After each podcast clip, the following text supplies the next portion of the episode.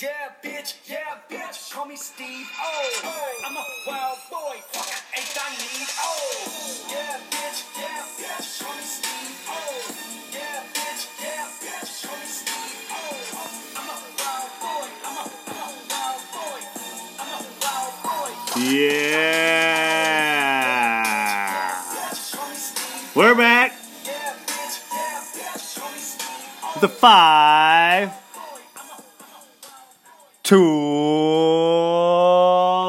podcast. Black Josh, you good? I'm good.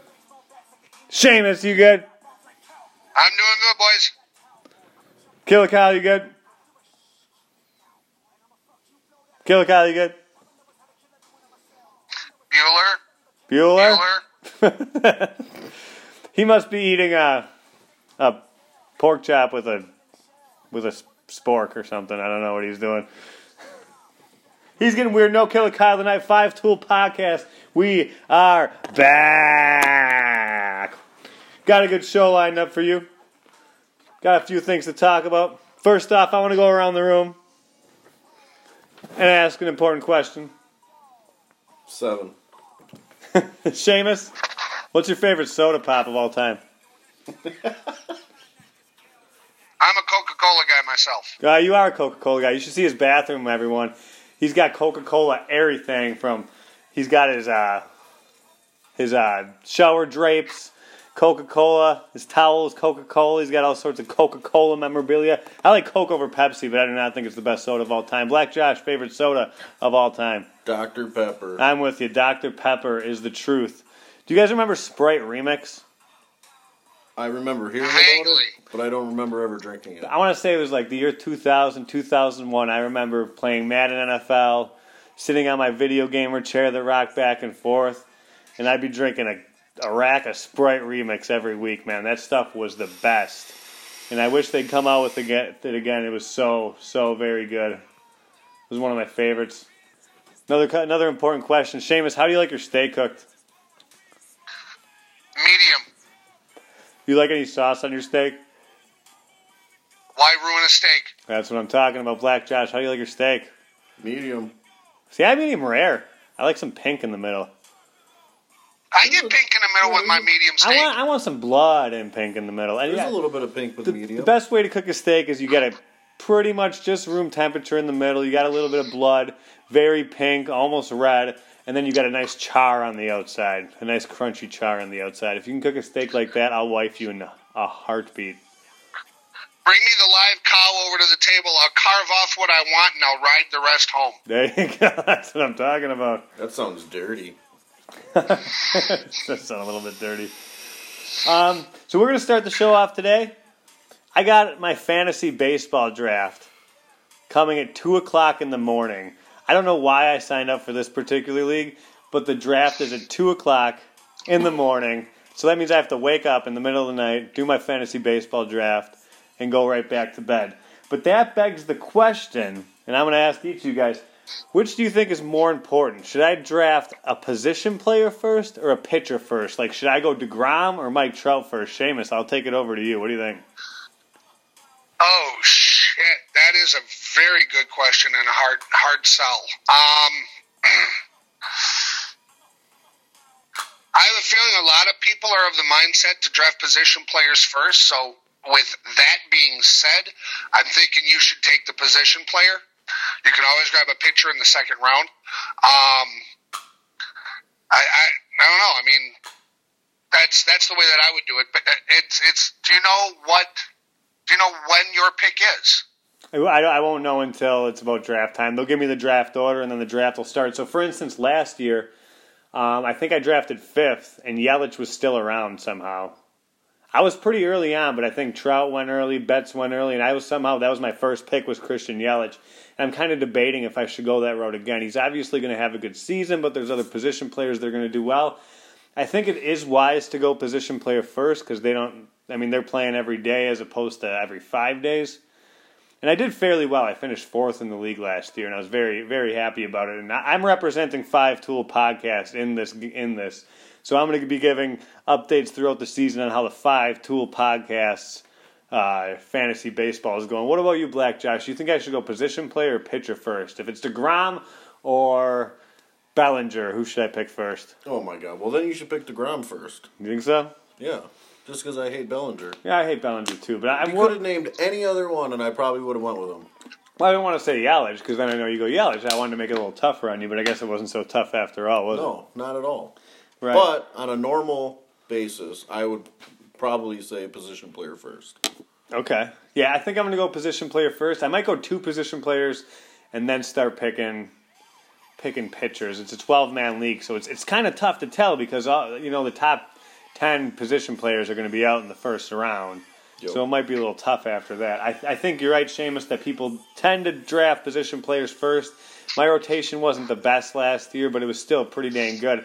I actually, my first pick last year was Blake Snell for a pitcher, and he ended up being hurt most of the year on me, which was really, really upsetting because he was a, he was coming off a Cy Young year. Kind of a, kind of hurt me pretty bad. Moving on, but I'll, I'll keep everybody updated on the on the five tool fantasy baseball this year. We're so excited. And you can all make fun of me every time I'm, I'm down in the standings or something, and you can all shit all over me. You know I do. Seamus, update on the Yankees gear.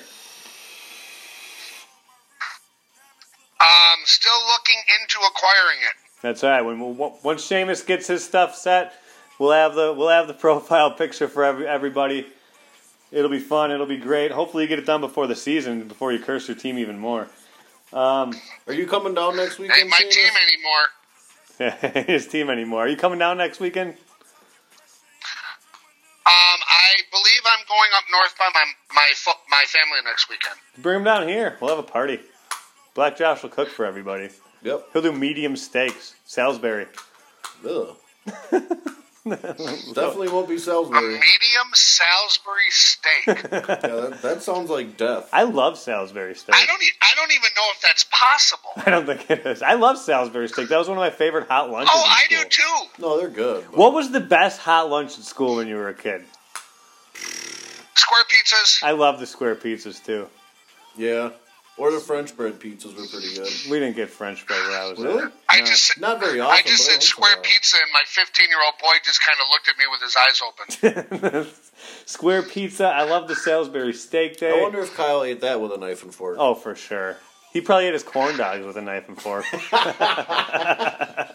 corn dogs were another one I look forward to. I still like a corn Right. dog. I'm I'm a I grown. gotta ask the boy, what was your favorite school lunch? What is your favorite school lunch? Hot lunch. He's sitting here thinking, Hot lunch. Not cold lunch, hot lunch. "Come on, dude, this is this is we're doing radio here. You gotta have an answer." We are we are live. live and Gar- he says gar- he says garlic cheese bread yeah. Holy crap, that sounds terrific. with the marinara sauce. he Gotta says. have the marinara, yeah. No, don't need it. Yeah, I remember in high school in the salad Ruins bar they had uh, mozzarella sticks, and I would eat that every day because they were only like eighty-five cents, and I would spend the rest of my money on plants. I used to eat whatever because I was, especially like in high school, because I was probably high the entire time. So I didn't. The rest care, of your money on plants.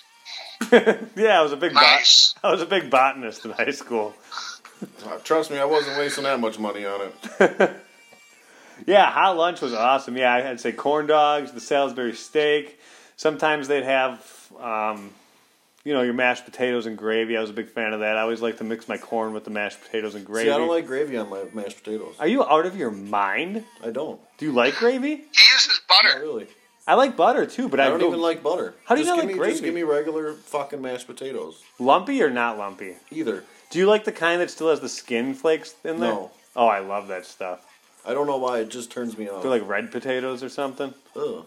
Oh God, yeah. Give me that any day. That's all my I do, mom I makes do them. like red potatoes. If you do red potatoes like home fries, those are amazing with onion, grilled onions in them. Holy cow, it does sound good. That's what you should make for us next weekend when your parents are here. Who? Seamus. Oh. Well, if you're not going by your parents, you should come down. And if you do come down, I will have Yankees gear waiting for you. Five tool Yankees gear. All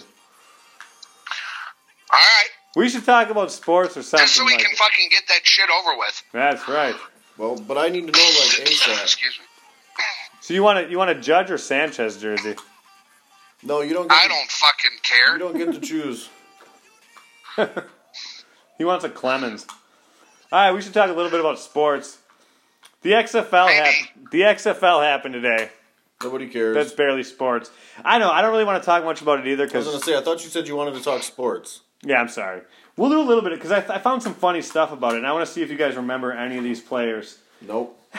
These are I got a list of former NFL players that are participating in this XFL. The first of which I want to highlight being Landry Jones. You- Does that n- name ring a bell to anybody? Is he a wide receiver? He's a quarterback, Oh, No, that's Jarvis Landry, and he's Oh. still playing. and he's good. Jarvis Landry's good. Um, Jones Landry Jones appeared in five NFL games. Um, he was big in college. Hell of a career. who do you play for? The Jets? He had, I actually don't know. He had five, eight touchdowns and seven interceptions, with a quarterback rating of eighty-six point two. Another former NFL player participating. You guys remember Matt McGloin? No. The name sounds familiar. He was a Bear for a little bit, but he also started six games for the Raiders in 2013, throwing eight in, eight interceptions and eight touchdowns. What about Josh Johnson? No. Isn't he a musician? there is a musician, Josh Johnson, as well. But Josh Johnson, he was picked in the fifth round in 2008, and he's been with 13 teams in the NFL since then, right in the bench. His career, He's got he's got one hell of a jersey collection. yeah, I bet. In his career, he's thrown eight touchdowns and 14 interceptions for a rating of 61.7. Just a quick update. You said Landry Jones has played in five NFL games. That's what it says here. He has been on three different teams. In five, and played five games. He was he was selected by the Pittsburgh Steelers. He also played for the Jaguars and the Raiders. Wow. Legendary. He's a hall. First Yep. ballot. First ballot. Yep, unanimous Hall of Famer.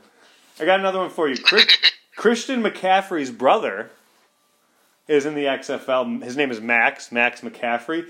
And uh, Killa Kylan informed me that he was once on the Packers practice squad. Now, an awesome, awesome stat about Max McCaffrey. You're going to love this. He's had more NFL suspensions than receptions. Sweet. Nice. He's had two suspensions and one reception. Two suspensions and one reception. That might be the best thing That's the kind of player I aspire to be. right. And the last one I want to highlight has another great stat about him. Connor Cook. I know you guys. I'm sure you guys remember him. No. No, Connor. No. Connor Cook. He he was with the Steelers. He was drafted in the fourth round of the 2016 NFL Draft, and he's started more postseason games than NFL games. One postseason game, zero NFL games. He was terrible. so yeah, so there's like I think two games today. I don't even remember who won. I just don't care. I don't see it making it through. But ESPN and Fox, they're really, really pushing to make this a thing.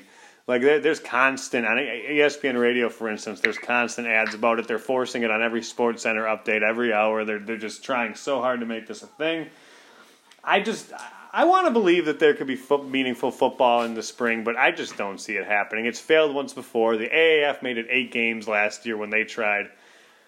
Is that the Arena League? No, the AAF was the the short-lived outdoor football league that they tried last season. Oh, I don't even. I never. I forgot that even happened. I know. it was only a year ago. It was, yeah, it was last. It was last year. Good It was God. just before we started this podcast. That was like going on, and I, I thought about talking about it, but, but, but at that point we were strictly a baseball show. No, we Good thing you did. didn't. I think we did bring that up I think we did maybe talk about it just a little bit. Yeah, that was for about. a- two seconds, but I think we did. Well, Yeah. apparently that was two seconds too long. What? Yeah, that's about how long the season lasted as well. they yeah, they went bankrupt after eight games and didn't even finish their season. At least the XFL made it their full, first full season the first time around. Uh, Killer Kyle let me know. He said he was watching the Houston XFL game earlier, and that um, the stands were virtually empty. There was nobody there. I don't think you need football year round. I really don't. And it's like it's a, it's a, it's a minor league. Like you're going to get as many minor people watching minor league football as you watch minor league baseball. I mean, that's that's you get more more people at a college game than the XFL, and I think that's always going to be the case. Is it sad that I look more forward to the NFL offseason than I do the actual NFL season? Really, Yeah. the off season? Yeah. I, I, I mean, I do too because that means baseball's coming up. Yeah, pretty much. I'm totally with you. I I watch football as a means to get me through the off season of baseball when the hot stove isn't so hot and it's cool. Um, so moving on, we'll talk about real sports. Baseball is back. We talked a lot about that Mookie Betts deal, Seamus. I know you want to get to this, but that is now at a standstill, and it's kind of interesting what's going on. And so the Red Sox actually balked after receiving after reviewing Brusdar Graterol's medical records. They decided he would be better suited as a reliever when Boston intended to have him a starter, and they went over his medical records. He was the 83rd MLB pipeline top prospect in the top 100, and they decided that because of his medical records, he'd be better suited as a reliever rather than a starter, which isn't at all what Boston was looking for. I don't really know. It seems like they just wanted to get a salary dump. I don't know why they're trying to get something out of this at this point. Um, and then the Red Sox, after that, they asked the Twins to add another top prospect. And now it turns out the Twins may just pull out of the deal completely, and this also affects the Joc Pederson deal from the Dodgers to the Angels that in, involves Ross Stripling going uh, Ross Stripling going to the Angels as well, and Luis Rengifo going to the Dodgers. Seamus, what do you think? I mean, everything seems to be up in the air at this point. What do you think about this this nonsense that's going on here?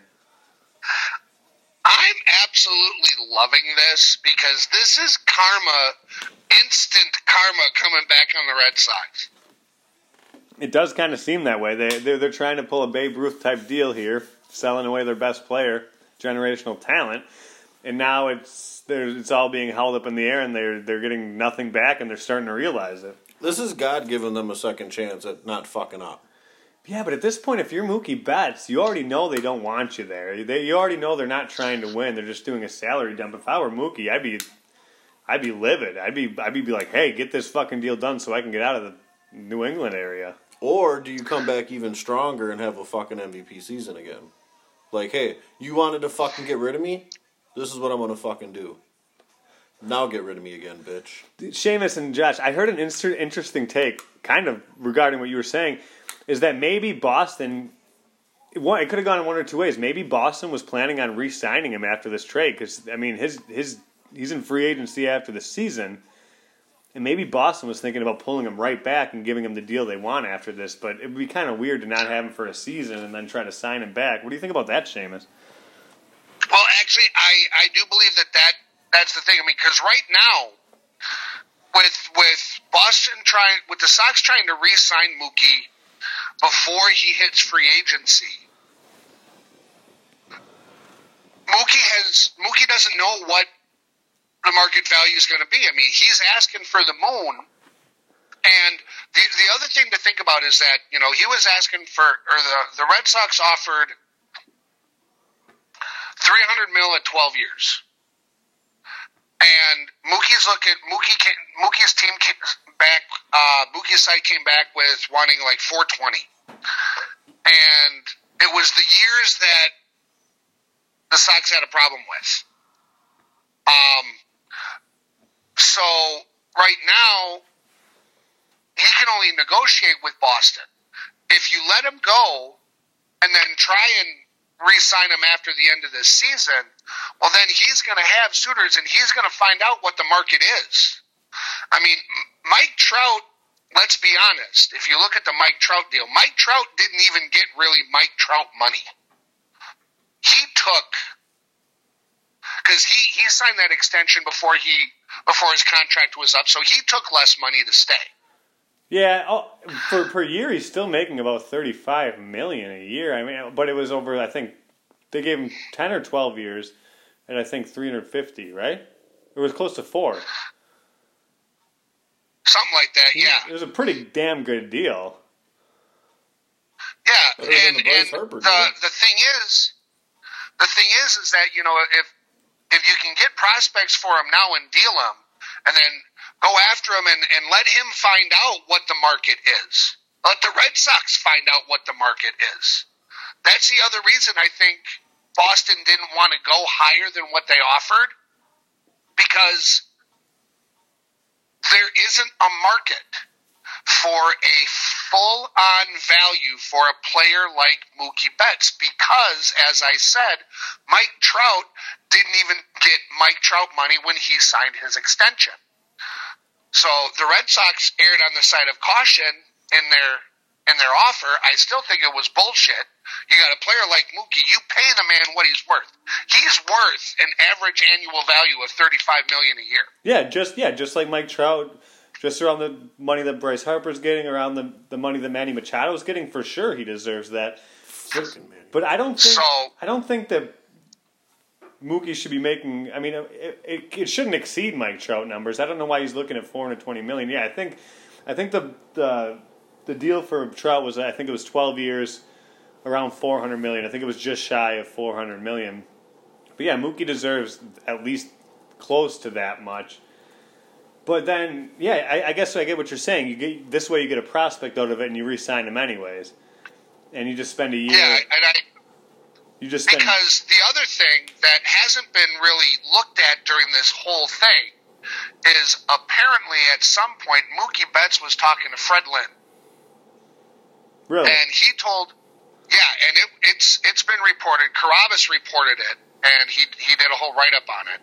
That Mookie told Fred Lynn that he doesn't want to leave Boston. He wants to stay. And that's an interesting twist in all of this. yeah, I, I didn't heard that either. I mean, I, I don't know why. he- Um, I would, I, if I were him, I'd want to stay too, but only if the team's planning to win with him. Well, and, and I agree. I, I think, you know, the other thing you look at is you do this trade, gets them under the luxury tax threshold. And it also allows them another full season to get some other money coming off of the books after the season ends. And then they've got more money to go after them and do what they want to do. That initially was the plan when the Red Sox weren't able to re sign Jon Lester and Jon Lester ended up going out to Oakland. Right. Once he was out in Oakland, he found out that hey, playing for another team really isn't all that bad. And then once he finished his time in Oakland, then he that was when he signed with the Cubs.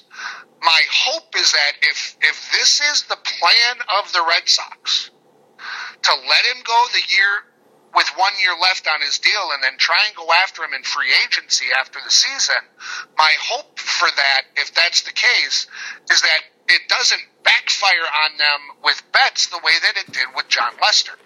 I mean, it might. I mean, yeah, it might. It might come that he goes to a team like the Dodgers and he, he could go win a ring. The thing about the Red Sox is, with all the talent that they had last year, with all the salary that they were paying over the luxury tax threshold, they still weren't even able to make the playoffs, which is Well, concerning. last year was last year was a dumpster fire. I mean, and last year also proves, like I had said on Wednesday, that this year, this 2018 was lightning in a bottle. I think so. I mean, they have they have all the talent in the world. I mean, they have Xander Bogaerts. They got an an excellent young third baseman in Rafael Devers. Nunez, I'm sorry, yeah, Devers. Endeavors and Vasquez, and and then you got Chris Sale, and it's like it, it seems like you have all these pieces. Why they can't get over? I mean, yeah, it's a really tough division with the Rays and Yankees. But with all that talent, they couldn't get over the hump. And even if you sign Mookie Betts, he wants to be somewhere to, to go win. And now he's already, obviously, grew, he's growing more comfortable with the fact that he might not be a Red Sox for his entire career. So it's kind of concerning. I mean, if I were him, I, I'd go where the money is because, and where the where the wins are. And it doesn't seem like that Boston is the place for that at this point in time. I just, I just think, like I said, I, I just think it's kind of, it's kind of humorous that, you know, it's because, like I had said on Wednesday, this this is the second time that they've done this in the in the history of the franchise. The first time was with Babe Ruth, and it took a while for karma to hit the Red Sox in the face with that one. This is almost like instant karma. It seems like it's It's like if you you guys realize what the hell's going on here, and Yeah. we're not going to what Karma's not going to wait 86 years to slap you in the face. Well, that'd be. It's a lot better to have it slap you in the face now than eighty six. Have eighty six years of mediocrity again, like they had the first time around. Um, Oh, absolutely. it seems like they're trying to get a pitching prospect, but it sounds like the Twins aren't willing to part with anybody, which is going to kind of goof up this whole deal. So it could go one of two ways. It could be a two-team deal just between the Dodgers and the Red Sox now, and I think the Dodgers would be willing to part with the prospect because they need to win now. The Dodgers are now the team that the Red Sox once were, and like the Cubs. Well, maybe not so much the Cubs, but the Red Sox once were. Where you're a major market franchise, you haven't won in over 30 years, and if you don't win now, I mean your fans are already pissed, and you got you'd be stacked with Mookie Betts on the roster. It's make or break, so I wouldn't be surprised if the Dodgers just make this a two-team deal between the Dodgers and Red Sox, or th- another third team could get involved and try to get some pieces. But I mean, the the, the, the crazy part about this is I know the MLB um, Players Association was really upset on Thursday already, saying like, "Hey, this deal needs to get done." There's one, two, three, four, five, six, seven other players involved in this deal who like they have to move their families and they don't know. They probably put their homes up for sale already, and now they they're not sure if they're leaving, and they're not sure if they're going to be a part of this one of the pieces to this trade anymore. And it's like there's play, people's lives on the line, like and their livelihoods and their families and their kids and everything about them is hanging in the balance of Brusdar Graterol. You know, not the Red Sox not agreeing with him that they want a reliever and that they want a starter. So I mean, it's it's all just numbers on paper and, and, and names and, and news feeds that we're talking about right now. But in real life, these are real players whose lives hang in the balance of what's going on here. And hopefully they get this deal done soon just for to make those people and their families make their lives a little smoother because it's been it's almost spring. Like it's we're weeks away from spring training. Like less than 3 weeks away from spring training. And for Boston, they they haven't even gotten their investigation done yet, so they don't even know what's happening to them in terms. Right. Yeah, they don't even have a manager right now. I, I will note that, and I want to talk about it just real quickly. The Red Sox, tentatively, it sounds like they're going with Ron Roenicke. That's what I read. Yeah, they haven't actually signed him as the manager yet, but it sounds like the Red Sox are going with Ron Roenicke, the former Brewers manager.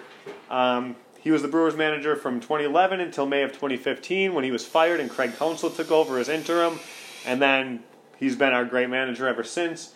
Roenicke was 342 and 331 with the Brewers. He had three winning seasons in the four full seasons that he was there. And I want to ask you guys, what do you think of Ron Roenicke managing the Red Sox? Starting with you, uh, Black Josh. I think it's a joke. You think it's a joke? Yeah. I don't think Roenicke's that good of a manager. I liked him with Milwaukee, actually. Um, You I like. How far did we go with Ron Roenicke? Uh, we made the playoffs, What? 2011. Yeah, Once? yeah. I think. I mean that. That's pretty. Kind, that's more than most Brewers managers can say. Seamus, what do you think of Ron Roenicke managing the uh, Boston Red Sox? Is this just a one-year Band-Aid, or is this something that's going to be for real? I think it's going to end up being a band aid. Um, Yep. Honestly, I like Roenicke better as a bench coach than a manager.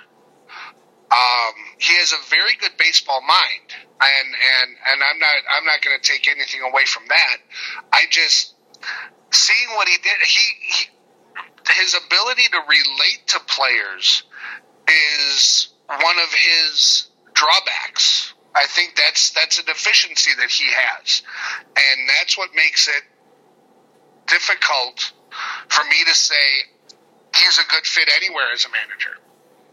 Yeah, that's kind of the point that I was going to go on. That's the one thing that I noticed in Milwaukee is he's not he's not a loud, obnoxious, like he's not an in-your-face kind of manager going to shout at the umps like Craig Counsell's done for us. He's not a team, you know, he's not a player's coach at all. Like he does not embody that part of the game at all. Where like he's involved with the players. He's he's not getting in, into games. He is a good baseball mind. He had a winning record with the Brewers. He did take us to the postseason and nearly the World Series in 2011. So I mean, that's for something.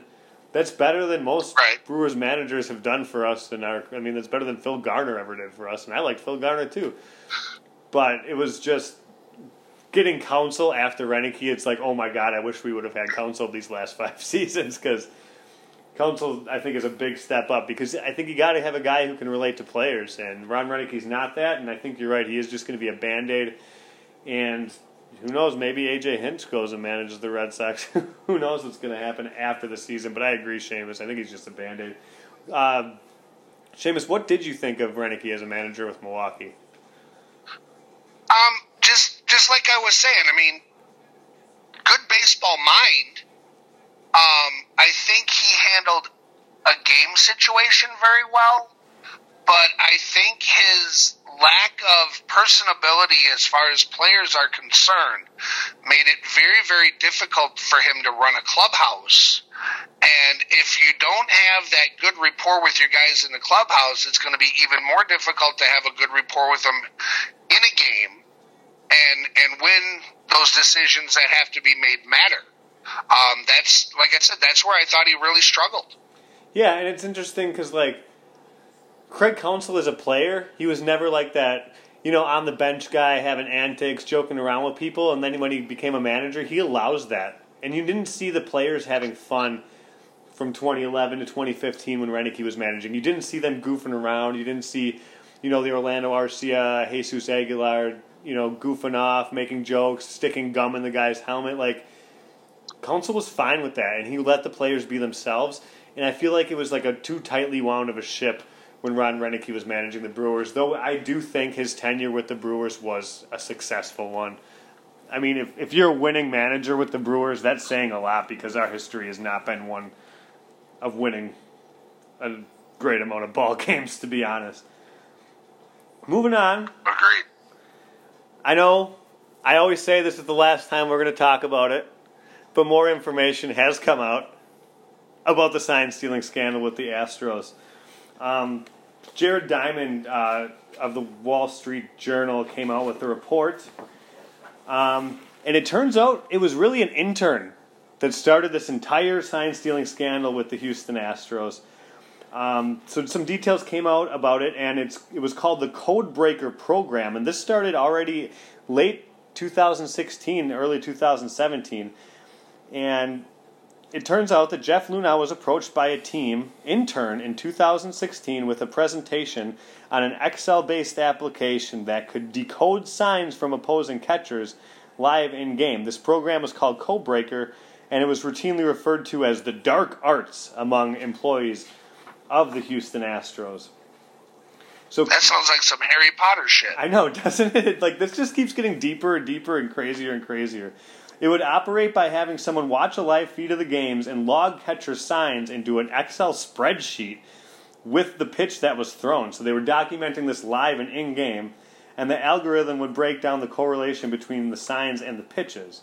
And that later evolved into the bang in the trash cans and the buzzer and all that fun stuff. Well, the buzzer's never been proven, actually. And it extended to road games as well as home contests. So now it's actually come out that this was not just in home games in Houston at Minute Maid Park, but it was also something that happened on the road. The interesting thing is that this is all started with an intern, and he's still with the team. That guy hasn't been fired at all. Nothing, nothing has happened to that guy. So it's like, about the intern? yeah, well, that's that's probably because it hasn't been brought up that he was involved until this point. Now that that's coming out, watch him end up getting canned. you think he is going to get canned? I, I would. I would assume They so. they let the G, they let the GM and the manager go right. when and and then it was also revealed that this was pretty much initial reports was this was Alex Cora's baby. Yeah. So if if they're letting those guys go, I, I bet you ten to one this intern is gone. Yeah, and now, yeah, probably. And now it's coming out more and more that Jeff Luhnow was more heavily involved than we initially thought. Well, I always thought he was in the know, being a GM, but it turns out he's been promoting this. There was emails between him and this intern throughout this, the last couple of seasons of him being very heavily involved, and that can be read in the Jeff Diamond's piece for the Wall Street Journal. And now AJ Hinch has opened up in an interview on on Friday um, regarding the fact that he did, in fact, know about what was going on, and he's, he quotes, he says, I wish I would have done more. Right is right, and wrong is wrong, and we were wrong. The most interesting part about this interview with Tom Verducci he did with uh, ESPN is Hinch declined to de- definitively answer whether or not the Astros used a buzzer system to alert batters. He didn't say yes, he didn't say no. He just kind of let it go. So, Jeff, I mean, Black Josh, you think they were using? I mean, at this point, it's almost obvious they had to have been using buzzers, right? I mean, I wouldn't. I wouldn't doubt it at this point. I guess Right. all this all this has already came out, so why wouldn't they use buzzers? It's like we said in the past, right? I, I could believe anything about this shit at this point. yeah, at this point, yeah. At this point, easily. it's like anything could be true. Um, uh, he told uh, AJ Hinch told Tom Verducci that he knew a suspension was on the table. He didn't think it would cost him his job. I, Duh. I think it's pretty. Yeah, I mean, you're gonna get a year suspension. What are they gonna do? Sit around and wait for you for a year? yeah, no. No, this is a team that's still going to win a lot of games this year. I mean, what do you what do you guys think? Who's going to win that AL West division? Um, Houston, Angels, Mariners. I think the Angels are going Rangers? to take it this year. Think the Angels will? You think they're good enough? I think they're so damn close. What about you, Seamus? You think the Angels are the? It's probably Angels or Astros. Who do you think is going to win that ALS? I'm still gonna. I'm, I'm sticking with the Astros. Although Texas has made some decent moves too. Texas is not a team to be. isn't going to end up being a team that shouldn't be ignored this year. I, I completely agree. I think the Rangers are going to probably break 500 this year. But I'm with you. I think the Astros still have enough depth. They still have Zack Greinke. They still have Justin Verlander. They still have Gerrit. Well, they don't have Gerrit Cole. They still have really good pitching and a How really are you good going to bring offense. up Zack Greinke? He's not even that good. Zack Greinke's a Hall of Famer, and he's he looked good towards the end of last year. There's no doubt. He did. He's actually. I think he's actually been better his last couple of years than he was his first couple of years. Yeah, once he stopped trying to throw heat and he slowed down, kind of the way in Clayton Kershaw's remained relevant and under three in an ERA every year. Like, um, Zack Greinke's learned to slow his pitches down, use a little more deception, use a little more of a breaking ball in more like thirty some percent of situations rather than what it used to be, which was in the low twenties. Yeah, Zack Greinke's learned. He's To, pitching. He's pitching to his strengths. yeah, he's pulling Greg Maddux stuff, and that's something that we're seeing great pitchers do when they can't throw as hard. Other than Justin Verlander, that guy can still throw hundred or ninety in the upper nineties for his hundred third pitch of the game. The guy is a specimen, man. That guy's absolutely incredible. Yeah, I'm kind of with you that that I think the Astros are still going to take that division. In terms of the Rangers, you got to give teams time. Everyone's saying that the Reds are going to pass the Brewers this year in, in the standings just because they have this this new team with these stars and they're making all these big moves. You got to give things time to develop. I don't see the Reds. Well, and that was what that was what I said the night that we were kind of talking about all the moves that were done in the NL Central. Yeah, they made a lot of great moves, but the chemistry, the chemistry is not going to be instantaneous. yeah, it's not just going to happen overnight. It doesn't need to be instantaneous, though. There's 162 games in a season. Yeah, but you got to give these things time to develop. I mean, I really do. I don't think the I think I don't think the Reds. I think the Reds finish third. I think it's going to be. They're definitely not going to be last. Cardinals, Brewers, and you know the Cubs. I don't know. This division's so tough, isn't it? Everyone but the Pirates. The, Like Pirate, the Pirates are going to finish in last place. I think we can all agree the Pirates Agreed. are going to have one of the worst records in baseball. But then the one through four, like I don't know. I well, really the Cubs are going to do like they always do. They're going to start out hot, and then towards the end of the season, they're going to fall off, just like they do every season. But where does that put them by the end? You know, where does By that, the end, they're going to be in fourth. Holy shit! You think the Reds? See, I don't think the Reds are even better than the Cubs yet. Oh, they are. I I have reason to believe that that pitching rotation for the Cubs is finally going to come together as it started to show signs towards the end of last year. All that money they put there, there's no reason to believe that they're not eventually, you know, going to pay off. That's a tough one, and we're gonna we're, in the future. We're having um, on the 22nd. We're gonna have Eric Agnew from the Miller Park Minute. We're gonna give our base Brewers baseball season preview. Stay tuned for that show. That's gonna be tough to break down that division. It's Um, not though. I think it is. I, what, what, what are you at? Preview right now. Black Josh, one through five. How's that division stack up? One through five. I think Cardinals are still going to take it, but then I think it's going to be Cardinals, Reds, Brewers, Cubs, Pirates. So the Brewers are falling That's out. exactly what I think.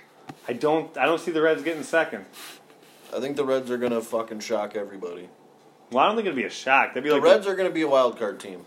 Wow. Wow. Okay. Yeah. We'll we'll get to that. Bold prediction of Bold the day. prediction: the Reds are going to win the World Series. I didn't say all that. I just said they're gonna be a wild card team. Uh, I just. All right. Moving on. I just want to talk. I, I realize neither of you guys baseball guys. This is something I planned on for Kyle, but Kyle is floating in outer space doing God knows what right now. What the now. fuck are you talking about? I want to talk Bucks real quick. That's not baseball. That's basketball. just for a second, just because you have to. Bucks, forty-five and seven on the season. The only reason I want to bring this up, and this this is kind of a tease for a future show. We'll probably talk about this Wednesday. It sounds like the Miami Heat are stacking up. They did the uh, free free agency and trades ended just recently for the basketball on Thursday. It sounds like they're stacking up to get Giannis in the future. They're going to try to take him from us, and I want to get everybody's takes next Wednesday on it. So just a quick tease, but but I've prepared something for the for the next ten or so episodes. This is something that was going to be on every episode.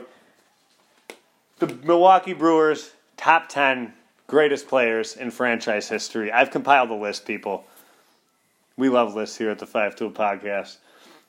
So Butcher's top ten greatest brewers of all time, and I want to I want to give you guys my thoughts, and I want to get your Are you starting at ten? I'm starting at ten, Good job. but first, no, I'm There's gonna, more. no, I'm going to start at five. What? I'm kidding. Well, I didn't. I, fi- I didn't know if you were gonna start at one or ten. I'm going to go five to ten, and then four to one. I'm just kidding. I'm going to go. I'm going to start at ten. But first, I want to do honorable mentions, and I'm going to piss a lot of people off with this this top ten list. But I have my reasons, and I will be happy to explain my reasons. Just with my honorable mentions, I'm going to piss people off, and I can't wait to hear Seamus's take on this because he's been a, a baseball fan for as long as he's been alive. So honorable Uh, mentions. oh, I am I am prepared to judge you. Please judge hard. I can't wait for the criticism of all this. So the three honorable mentions that I've pointed out.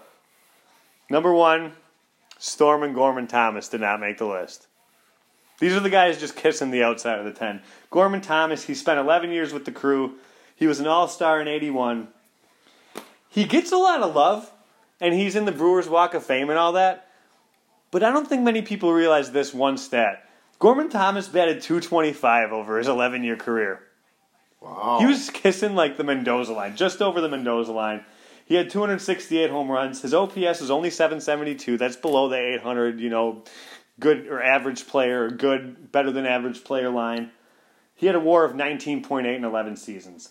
Just to give you a little taste, Christian Yelich in his, uh, what, six year career has a 33.6 war already. He's almost doubled Gorman Thomas's 11 years. Um, Gorman Thomas, when, his, when he spent with the Brewers, um, those 11 years, uh, he batted 230 with 208 home runs, a 786 WAR. I mean OPS. He's a good fielding and a very strong arm out in center field. In 1979 was probably his best season. He wasn't an All-Star this year, which doesn't make sense to me, but he hit 45 dingers in 79, 123 RBIs, 97 runs scored, 136 hits with an 895 OPS. So he was very good for a very like a 4-year window upon looking at his stats, but his overall career was not even average of a baseball player. So Seamus, what do you think about Stormin Gorman, Gorman not being in the top 10 on my list? I'm perfectly okay with that one. I mean, yeah, he was known for at the end of the day going across National Avenue over to the fourth base bar and chugging beer with the locals. Right. Yeah. But um, you know, I I agree. I mean, yeah, he was a fan favorite. He's always I think he's always going to be a fan favorite because he was his appearance and his demeanor was always such a blue collar guy. But looking at the numbers, I don't have a problem with you putting him on your honorable mention list. Right. Yeah. He that, you you hit the nail on the head. He was a fan favorite because he embodied that '80s Brewers, which was guys with a lot of hair, a lot of body hair, and like long beard, and they didn't shave very often, and they had beer belly, and they drank. That's Are you describing me or what? you'd be a great brewer in the '80s. Jesus Christ. But that's what the Brewers were in the 80s, and he embodied that for sure. In fan favorite, I understand. He would actually, you know, go and drink with the people. And he owned a bar with another guy that we'll talk about soon. Black Josh, what do you think? Do you think Gorman Thomas is a top 10, or do you think I'm good with keeping him off the top 10? I think you're good with keeping him off. Thank you. I'm glad you guys agree with that.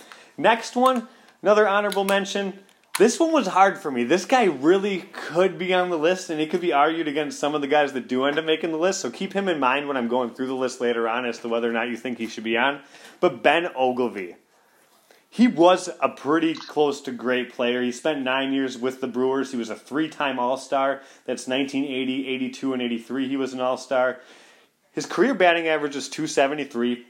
That's very respectable. He hit 235 dingers with a 786 OPS, 26.4 career war, which actually exceeds one, two, three, four players that I have on my actual top 10. So you can argue me hard on this Ben Oglivie one. With Milwaukee, he batted 277, had an 806 OPS with Milwaukee, so his better years were played with the Brewers. He went to the World Series with them. He was a Silver Slugger in 1980, and he led the AL with home, in home runs in 1980 with 41. What do you think, Seamus? Ben Oglivie not on the list. Are you mad or what?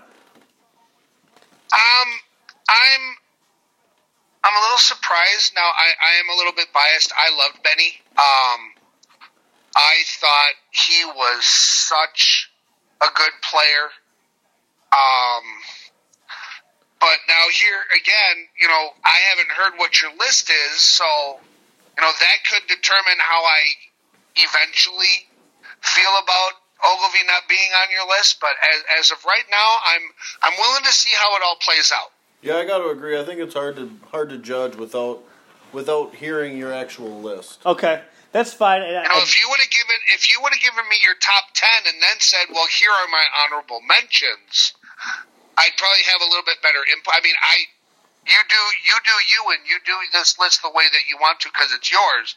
I'm just saying, me personally, that would that would allow once I hear the list itself, that that's going to allow me to have more of an opinion about the the folks that made honorable mention. That's fair. So as we go every episode, when I when I do give out my next number, I will mention the honorable mentions, and you can argue those guys against me.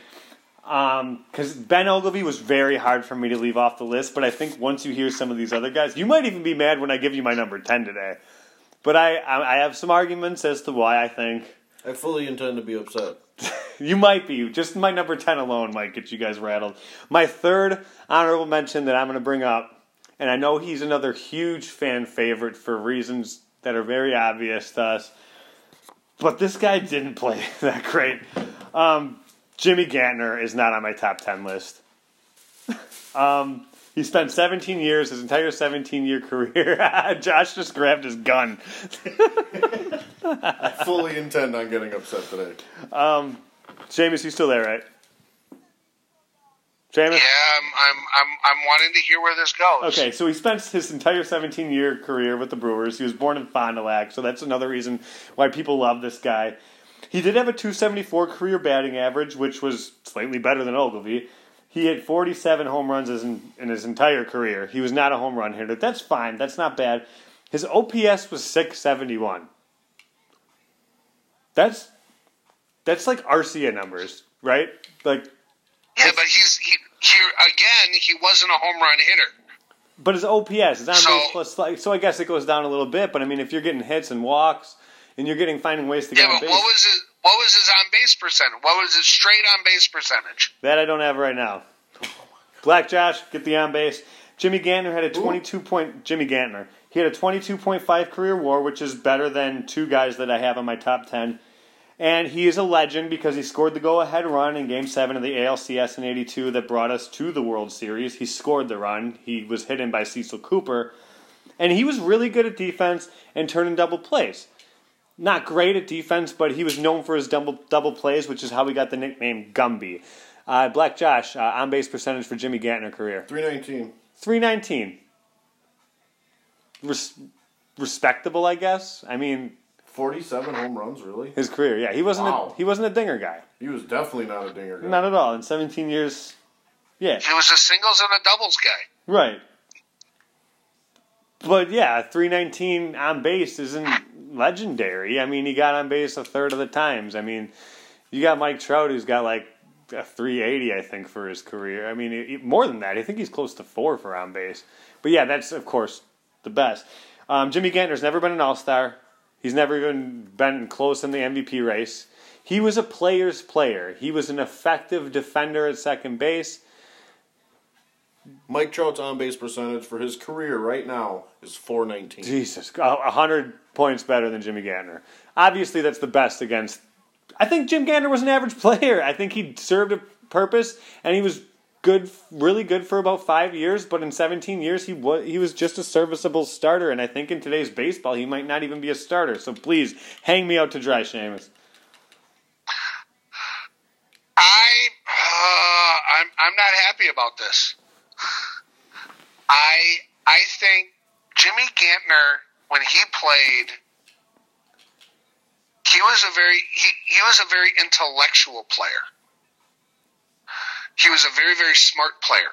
Um, and he wasn't he didn't put up a lot of big numbers, but he was he was very good when it counted.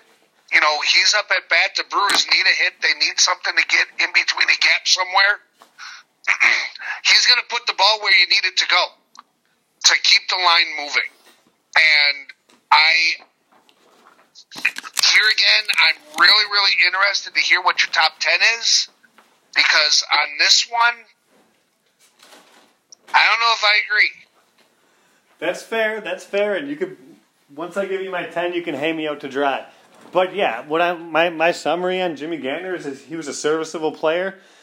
I don't think he was worth spending 17 seasons on. That's basically where I'm going with that.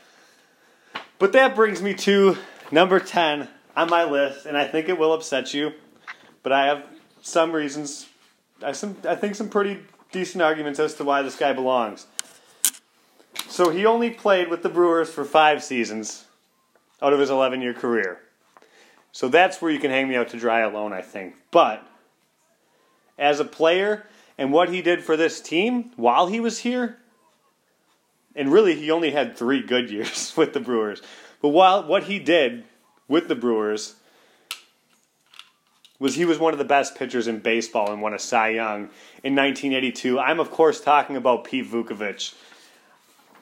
He was very much like Stormin Gorman in stature. He was tall, he was burly, he was Serbian American, he was 6'4. He liked to spit, he liked to to intimidate players. He had bizarre, hyper competitive behavior during his 12 season career. He would fidget, twitch, pace, convulse while he was on the mound. He would he would cross his eyes at the batter. He would stick out his tongue and wag it at him. He would spit in his glove. He would scream at umpires while he was in the middle of the stretch. Sometimes he would step to the back of the mound and just dry heave. He was super intimidating. His intimidating. His colorful personality is what made him such a fan favorite. And he very much embodied that 80s Brewers that was just burly and kind of gross and sweaty and hairy chested. But he won a Cy Young with the Brewers in 1982. He had a 14 and a he had a 14 and 4 record in 81. He had a he had a career um, ERA of let's see 366 as a pitcher. He was he was awesome. He had 882 strikeouts in his career. He took us to a World Series. Now, Seamus, I know you're going to bring this up. In his postseason records, only one and two, and he lost. He did suffer a loss to the Cardinals in the World Series in a six-to-two game, but you can't put too much on the pitcher for that. Giving up six runs, yeah, that's quite. Well, he didn't give up all six of those runs, but he wasn't the reason they lost, okay? So please hang me out to dry. I got Pete Vukovich, number 10 on the Butcher's list of greatest Brewers of all time. I have no problem with Pete Vuk being in your Oh, top 10. thank you so much. awesome. I have absolutely no problem with that. yeah, he was one of the reasons that we made the world the playoffs back to back years. He was a horse. He was a horse, fourteen and four. In, in the season that in the 1981 when we made the playoffs, he took. I mean, you could argue that in his starts it was almost a guaranteed W. And again in t- 1982 when he went 18 and six, 18 wins were attributed to him. 105 strikeouts that year. I mean, he was just a fucking horse. And I think he's a big reason for the Brewers' success in the 1980s, early 1980s when, when we were there. And after that, he suffered an injury and he was hurt. Had some bad seasons after that. Black Josh, your thoughts on Vuk? Uh, well, looking at his, I'm looking at just his stats for Milwaukee alone. Yeah, so in the five years he was with Milwaukee, his record was 40 and 26. Good. So, yeah, and his, his ERA with Milwaukee was 3.88. That's pretty fucking good. I mean, I don't, I don't have no complaints. Thank you. All right. Other than he has a very high walking. Oh yeah, well, yeah. What do you got there for the So walk? for his Cy Young season, he had 105 strikeouts, 102. 102 walks. walks. Wow, that's that that's shocking. That's something I didn't know. That's something I didn't look into. But yeah, I think it's I think Pete Vukovich was like I said, he was very instrumental in bringing the Brewers to the pennant, and also instrumental in bringing the Brewers. He was the MVP in that same season of 82. Let me see that. I don't. does that say, or does that, was there a number by it? yeah. Yeah, that means he was that in MVP voting. Oh, well, What number is that? 18. He was 18th in MVP voting that year. So there you have it. That's my number 10 on the top 10 greatest Brewers of all time. Every episode until the baseball season, basically, or until I get through these 10, I will give you my next on the list of top 10 Brewers of all time. Now, we're going to end this episode in a very different way than we normally do. He's cocking his gun over there at me. Um, but that's not how we're going to end it. Nobody's dying at the end of this episode, hopefully. You lived, you'll live to tell another tale. So we only got a few minutes. I want to get to this. Seamus, this is directed at you, buddy. I'm so glad you're here tonight, or at least on the show tonight, because this is directed at you. You told me that you're not going to participate in watching baseball activities this year, and I came up with something that I think might hopefully change your mind. And this is what I got for you. I you, it was really on my mind the fact that you might not be watching baseball this year. So I pulled up this poem by Greg Hall from 2000. He did on I think it was a Sunday night baseball broadcast, and it's a poem. Oh, you're gonna you're gonna tell him a poem. I'm gonna read a That's poem. So sweet. It's called "Baseball Is." I've never had anybody read poetry to me before. I feel so, so good in life. Hopefully, this helps you inspire you to watch baseball this season. Base. Uh, can I do this? this is the funniest thing ever. Here we go. Baseball is grass, chalk, and dirt displayed the same, yet differently. In every park that has ever heard the words play ball. Baseball is a passion that bonds and divides all those who know it. Baseball is a pair of hands stained with newsprint, a set of eyes squinting to read a box score, a brow creased in an attempt to recreate a three hour long game. From an inch square block of type. Baseball is the hat I wear to mow the lawn. Baseball is a simple game of catch, and the never ending search for the perfect knuckleball. Baseball is Willie versus Mickey, Gibson versus Koufax, and Buddy Biancalana versus the odds. Baseball links Kansan and Missourian, American and Japanese, but most of all, father and son. Baseball is the scent of spring, the unmistakable sound of a double down the line, and the face of a 10 year old emerging from a pile of bodies. With a worthless yet priceless foul ball. Baseball is a language of very simple words that tell unbelievably magic tales. Baseball is three brothers in the same uniform on the same team for one brief summer, captured forever in a black and white photo on a table by the couch. Baseball is a glove on a shelf, oiled and tightly wrapped, slumbering through the stark winter months. Baseball is a breast pocket bulging with a transistor radio. Baseball is the reason there are transistor radios.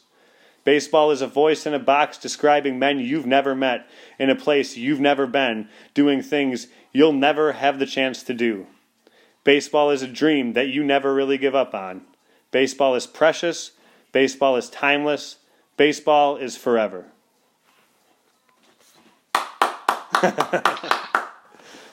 So, so Seamus, I hope that was a little spark that you need during these no, late winter months to get you excited for the kids' game again, man. Because in the end, who gives a shit who's playing where? It's the sport that we love. It's the game that we love.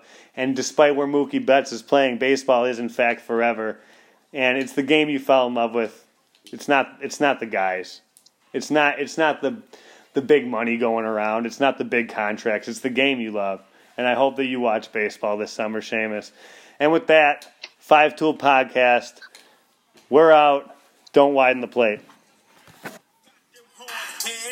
It seems like we all waiting for the drive by. Playing tag with Satan, but we just killing.